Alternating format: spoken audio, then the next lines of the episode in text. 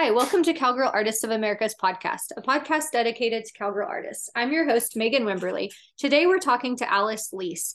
Alice is a Western artist based in Texas. She has been the recipient of multiple national park residencies and is a signature member of Cowgirl Artists of America and the American Plains Artists, among others. Alice lives and works on the YT Ranch in Winkler County, Texas. Hey, Alice, can you hear me? Yay, success. Hey, what do you know? How See are you. Alice? I'm doing well. How are you? I'm doing well. That piece in the back is so cool. Thank you. Do you know what you're going to call it? If I can get it. Yeah, look at space cows.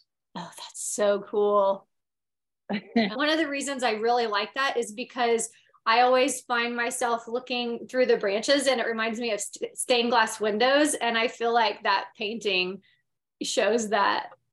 oh yeah, it's showing what's going on between, Uh, and it's showing. It's inspired by the James Webb Telescope pictures. oh, that's so cool. And I've actually done a series of these. That's the Oh, first that's one, so pretty. and that was the illustration for a book called Tumbleweeds, and and you're looking up through a tumbleweed. Oh, that's cool. Alice, thank you so much for being on the podcast. Oh yeah, good to be here, Megan. It's good to see you. Yeah, I'm uh, glad we finally are getting to talk because I remember reaching out to you when I very first started CGA about talking about your panhandle fire painting, and then it just Yeah, never got around to doing it. So I'm glad to have you here now. Yeah, it's good to talk to you now. It's been a while since that one, since I painted that one. That was in 2020. Oh wow, And it, it was seven, it was six feet by 30 feet. That and I could, so cool. it could only be six foot tall because it's, my doors are like seven. So That's it had to fit out the door. And that's in a permanent collection at a museum, mm-hmm. right? Yeah, it's over in Odessa at the Ellen Noel Art Museum. It, that's a real nice museum, and they've they're building a new wing, and that's going to be in the new wing. So, That is so yeah. awesome. I love that. Congratulations. That's a big deal. Oh, thank you. Oh, I'm so happy it'll be there, and people will be able to see it. And it was a depressing thought to think that if that if no one if it doesn't go to a home, it'll be rolled up and stored. And I, I just didn't want that for it. So Yeah. it's good. Yeah, I'm real Yeah. happy. Yeah, it needs to be seen. Your style is so distinctive, and I'd really love to walk through the history of your art making and art career. When did you get started in art making? I was a little kid. My parents, we lived on the ranch, and they always tried to get us involved in a lot of things like, like piano lessons and stuff, and 4-H, of course. And one of the things they did was give us art lessons. And there was a little old lady in Kermit, Texas, and my brothers and I, and a couple of of kids we kept who were from the Navajo Children's Home in Gallup, New Mexico. They went with us and we all went to art lessons at the same time. And the poor lady, I feel sorry for her because there were six of us. We, she taught us so much, and the kids from the children's home they could draw really well, and uh, they I just really appreciated what they could do and tell stories with their art. After that, my parents could see I was interested, so they kept on art lessons here and there, and then art in, in high school, and then was trying to decide what to do at college and um, pre-vet. I wanted to do that, but art won out, and I have a degree in art from Abilene Christian little school in Abilene, Texas. A great art degree that we had some great professors. And then later I worked on my master's at Sul Ross in Alpine, Texas. And um, I've always tried to do as much painting and art making as I could, raised a family in there. And just now, in the past 10 years or so, getting back at it full time. And it's just been great.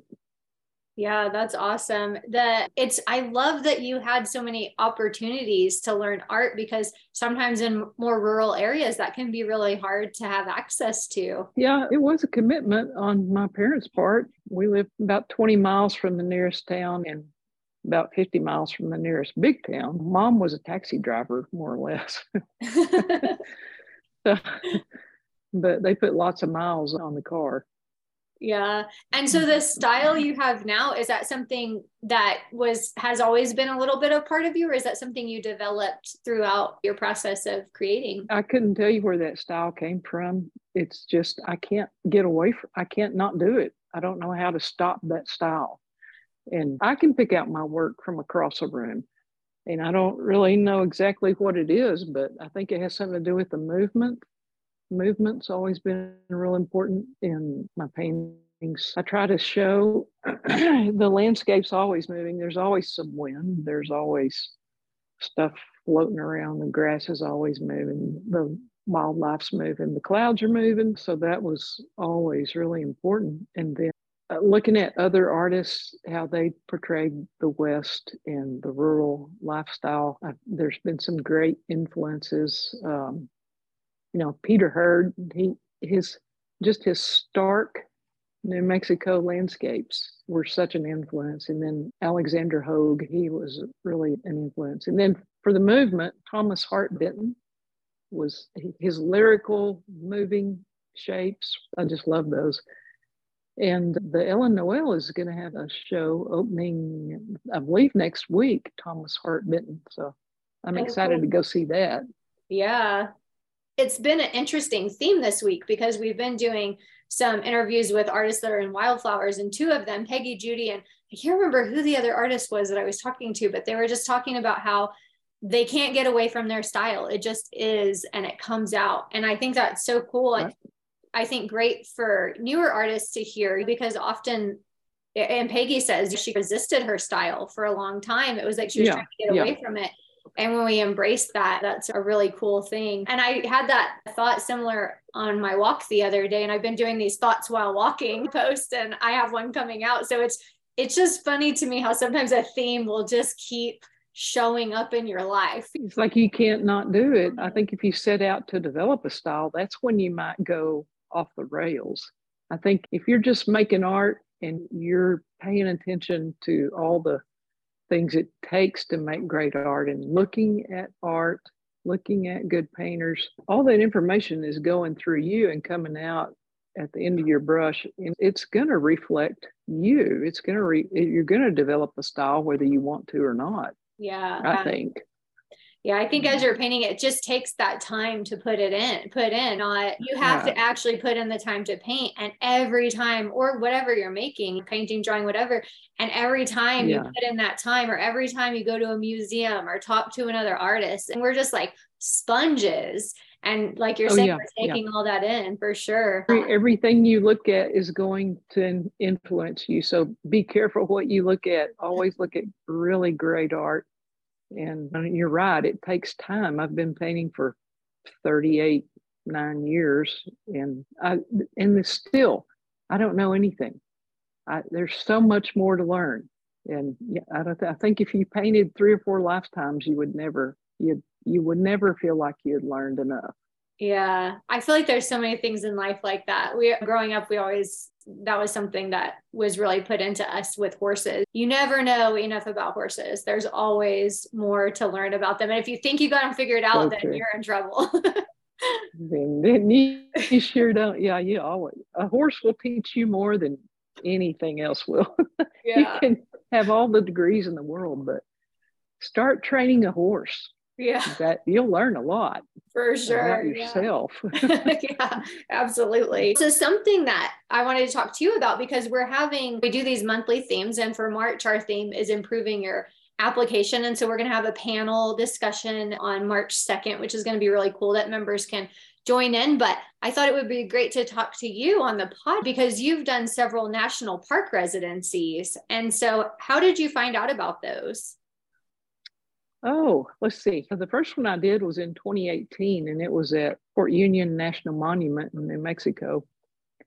And I think I found out about them through the internet. I think I was on like one of the social media pages and saw something from the national parks. And if you start looking, if you get on nps.gov and start looking at the national parks, I think there's about 59 national parks in, in the US almost every one of them has an art residency. And the ones I've been doing are through the National Parks Arts Foundation. and they're very reputable. I really enjoy the people that run it. And so far, I've done four of those. And it's an application process, and there can be hundreds or thousands of people applying to these residencies. In the national parks, the NPAF takes all every artistic discipline. Like I was noticing today, they took a comedian, the musicians, writers, poets, sculptors, 2D artists, ceramicists, just every artistic discipline. And so you'll be applying with, there might be a poet or several other sculptors or whatever applying with you. And something I think that's worth noting is that, like you said, there's certain organizations that put them on. And so just because it's a national park that has a residency doesn't mean it's the same organization. Sometimes it can be different organizations. Right. And find one that you think will be a good fit for you. Some of them provide lodging, some don't. Some provide a stipend, some don't. You'll get access to the park. Some provide some meals and stuff and transportation, but some don't. So find one that you like and apply there. And with the National Parks Arts Foundation, they require work samples, resume, proposal that outlines what you're going to do in the park and some biography. And it's an online application portal. So I think it's through submittable.com. Yeah. How many how many park residencies have you done? I've done four. Fort Union National Monument, which I really enjoyed. That was the first one. And then I've been to Hawaii Volcanoes National Park twice. So two residencies. And then we did, my husband and I did a really fascinating one, Dry Tortugas National Park, which is park off the coast of Florida. About you, you go to Key West and then you get on a ferry and go about 80 miles further west. And you come to Fort Jefferson, and then you get on a smaller boat and you go about three more miles and you come to Loggerhead Key. And that's where, we were all by ourselves for a month. And it's about a 50 acre island with a lighthouse and a caretaker's cottage. And we had our own desalination plant, our own solar array. We made electricity and water.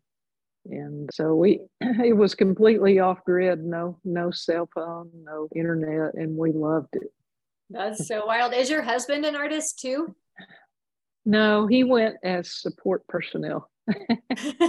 I could see that being good when you're so isolated. That could have been very lonely.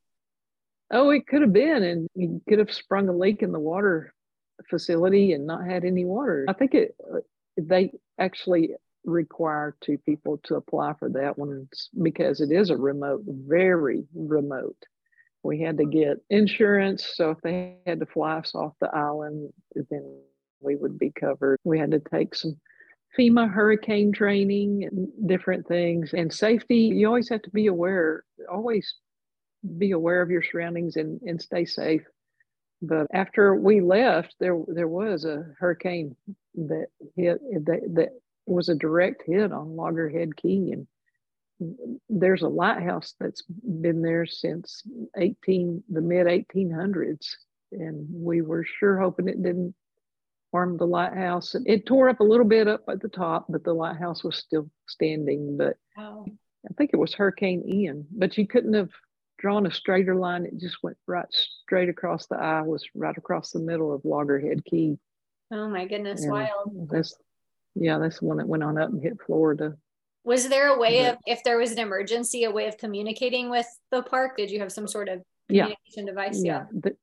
The, there there was a radio and it, most of the time it worked so yeah. yeah. we did have some sort of communication and they would send a boat by every now and then so yeah that's so good. cool but hawaii volcanoes is was is really fun they're at the national park they have a a residence that's about 30 miles from the park so you do spend if you go to that residency you'll spend a little time driving but the the lodging is really nice you can see the ocean and the weather's perfect and that's a really interesting so it is so green there and it rains almost every day wow. it was a lot different from where it is where we live now how did being in those spaces influence your work d- during those times? So at Fort Union, I wrote a almost the same proposal every time, but I would state how many I would go work plein air. So get out every day and paint either in oils or in work in my sketchbook. And yeah, here's a little sketch from Fort Union, but as far as affecting my working style, I had to do a lot of stuff plein air. Being able to come back in the studio and paint from the sketches or the the small paintings that I did, that kind of forces you to when you're out there really try to capture what you're wanting to say about that landscape because you might not get another chance to go back. And your notes, your photographs, your writings, any sound recordings you made, that's going to be what you take back in the studio and make larger works from. So at Fort Union, I did about oh,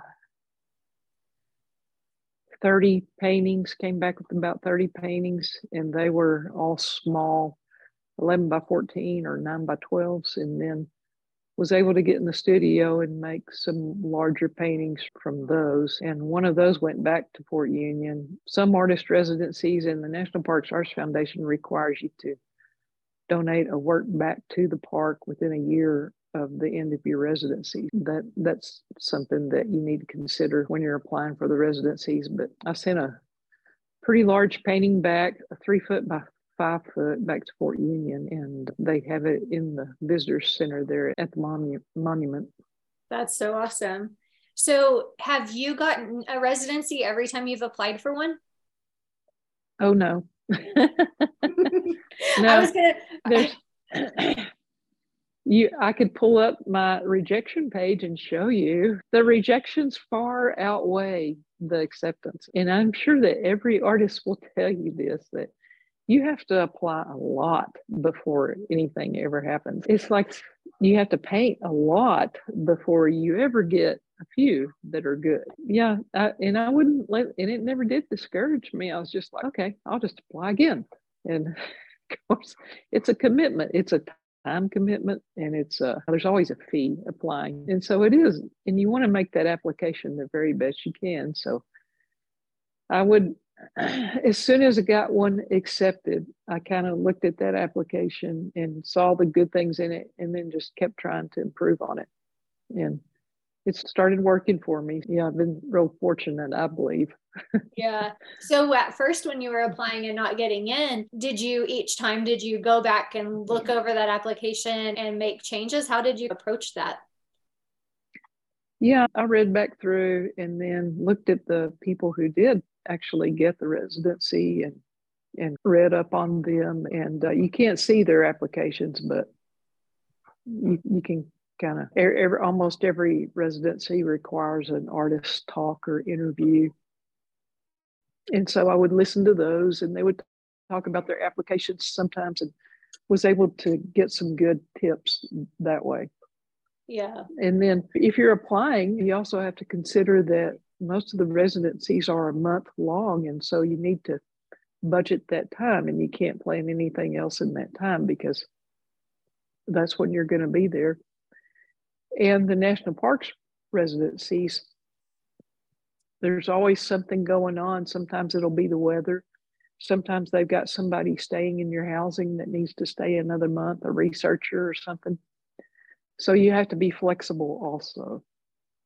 We were supposed to go to dry tortugas in 2021 in September 2021 and and uh, hurricanes kept us from going.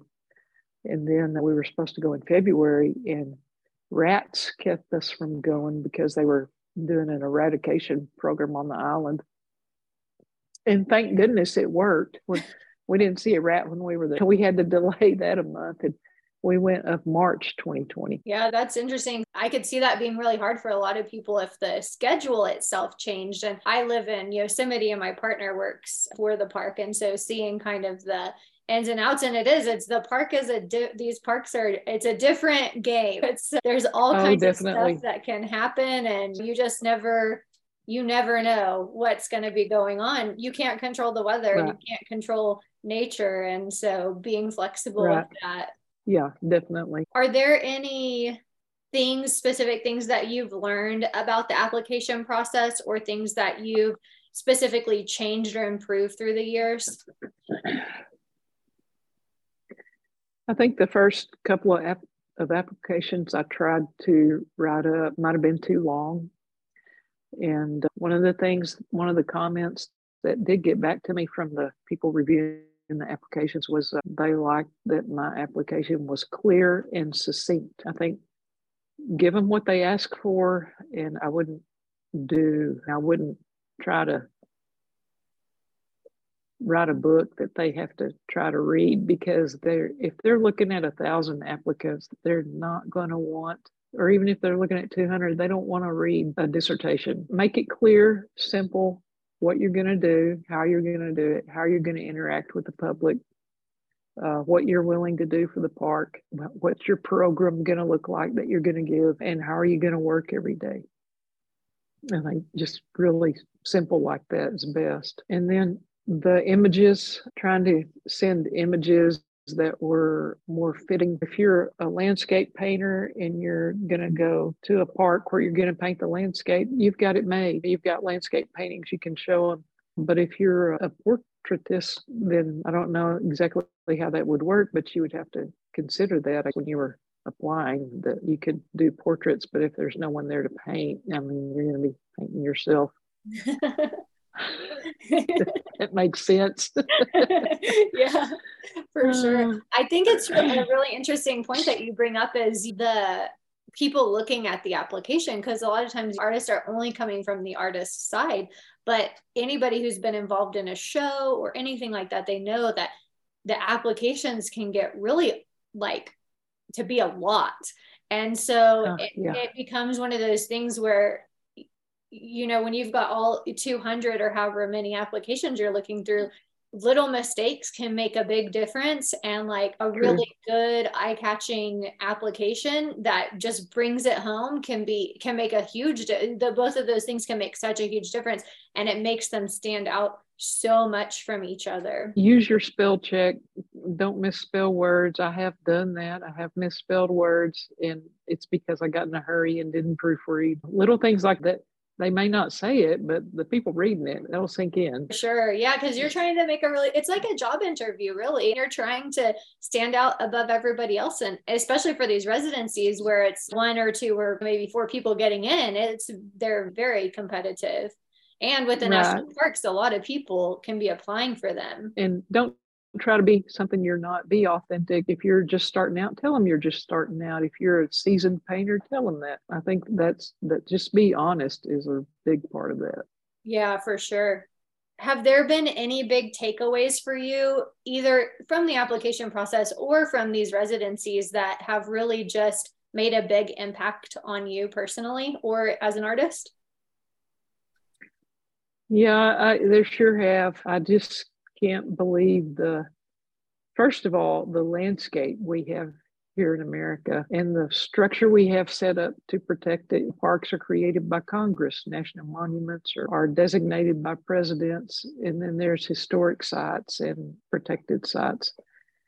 And just our government realizing early on, because of the, the painters that went west and sent back paintings, Thomas Moran went to Yellowstone and sent back and painted and sent back paintings to Washington and Congress saw them and they, nobody knew. This was like in the mid eight or 1870s. Nobody knew what was out there and no images had come back.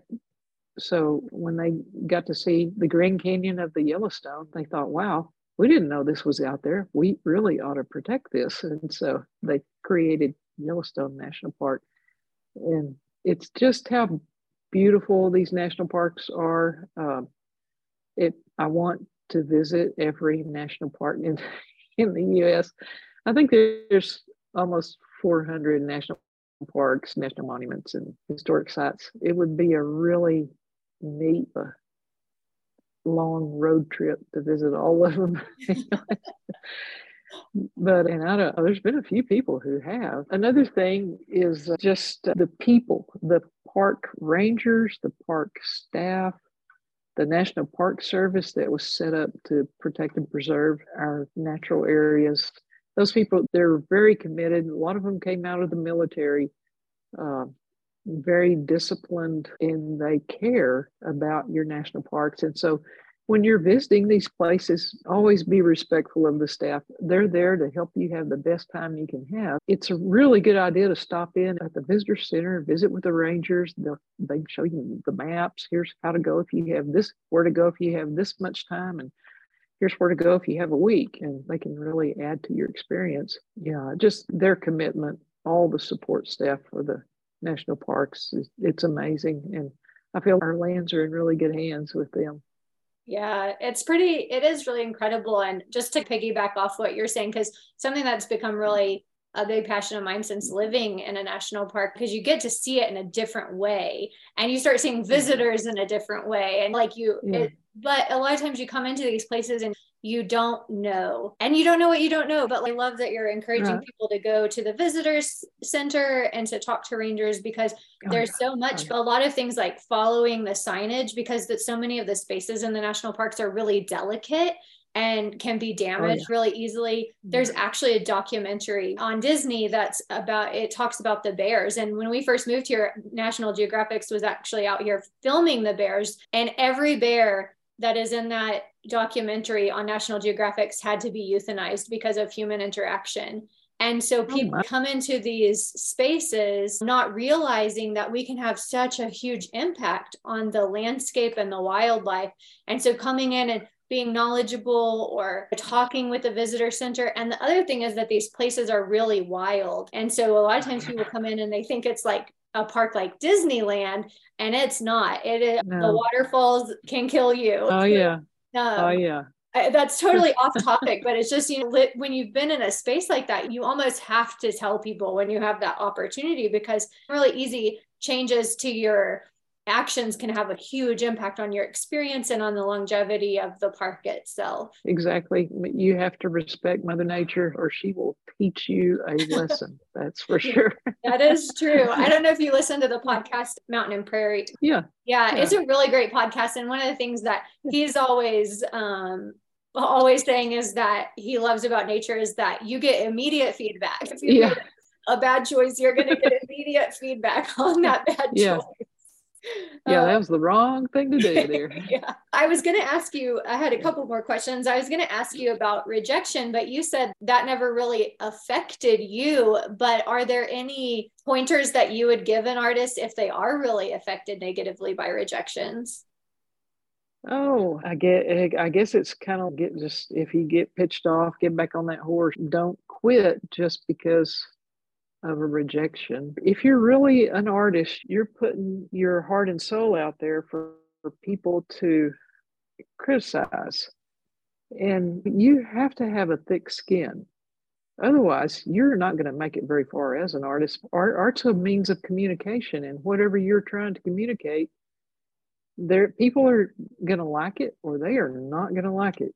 E- either way, you got to be able to take it. Just have some grit. Just keep at it grit is first of all one of the big features of the cowgirl spirit and then oh yeah. you just got to have it whenever you're an artist because yeah you are gonna if you're serious about it you're getting rejections there's no doubt about it. And you're in good company because it's all happening to all of us. It happens to every artist so you don't think you're don't think you're special when you get rejected. There's a lot of us out there. Thank you so much alice. Thank you megan I hope you enjoyed today's episode with Alice Leese and feel more confident about applying and even getting rejections. While we're talking about applying for art shows and residencies, don't forget that you can apply to join the Cowgirl Artists of America in the heart of the Fort Worth Stockyards for the Cowgirl Gathering Art Show. This is a huge event. The art show is so much fun and it's just a great community of people. If you want more information, go to cowgirlartistsofamerica.org, click on Call for Art tab, and then the Cowgirl Gathering show. We hope to see you there.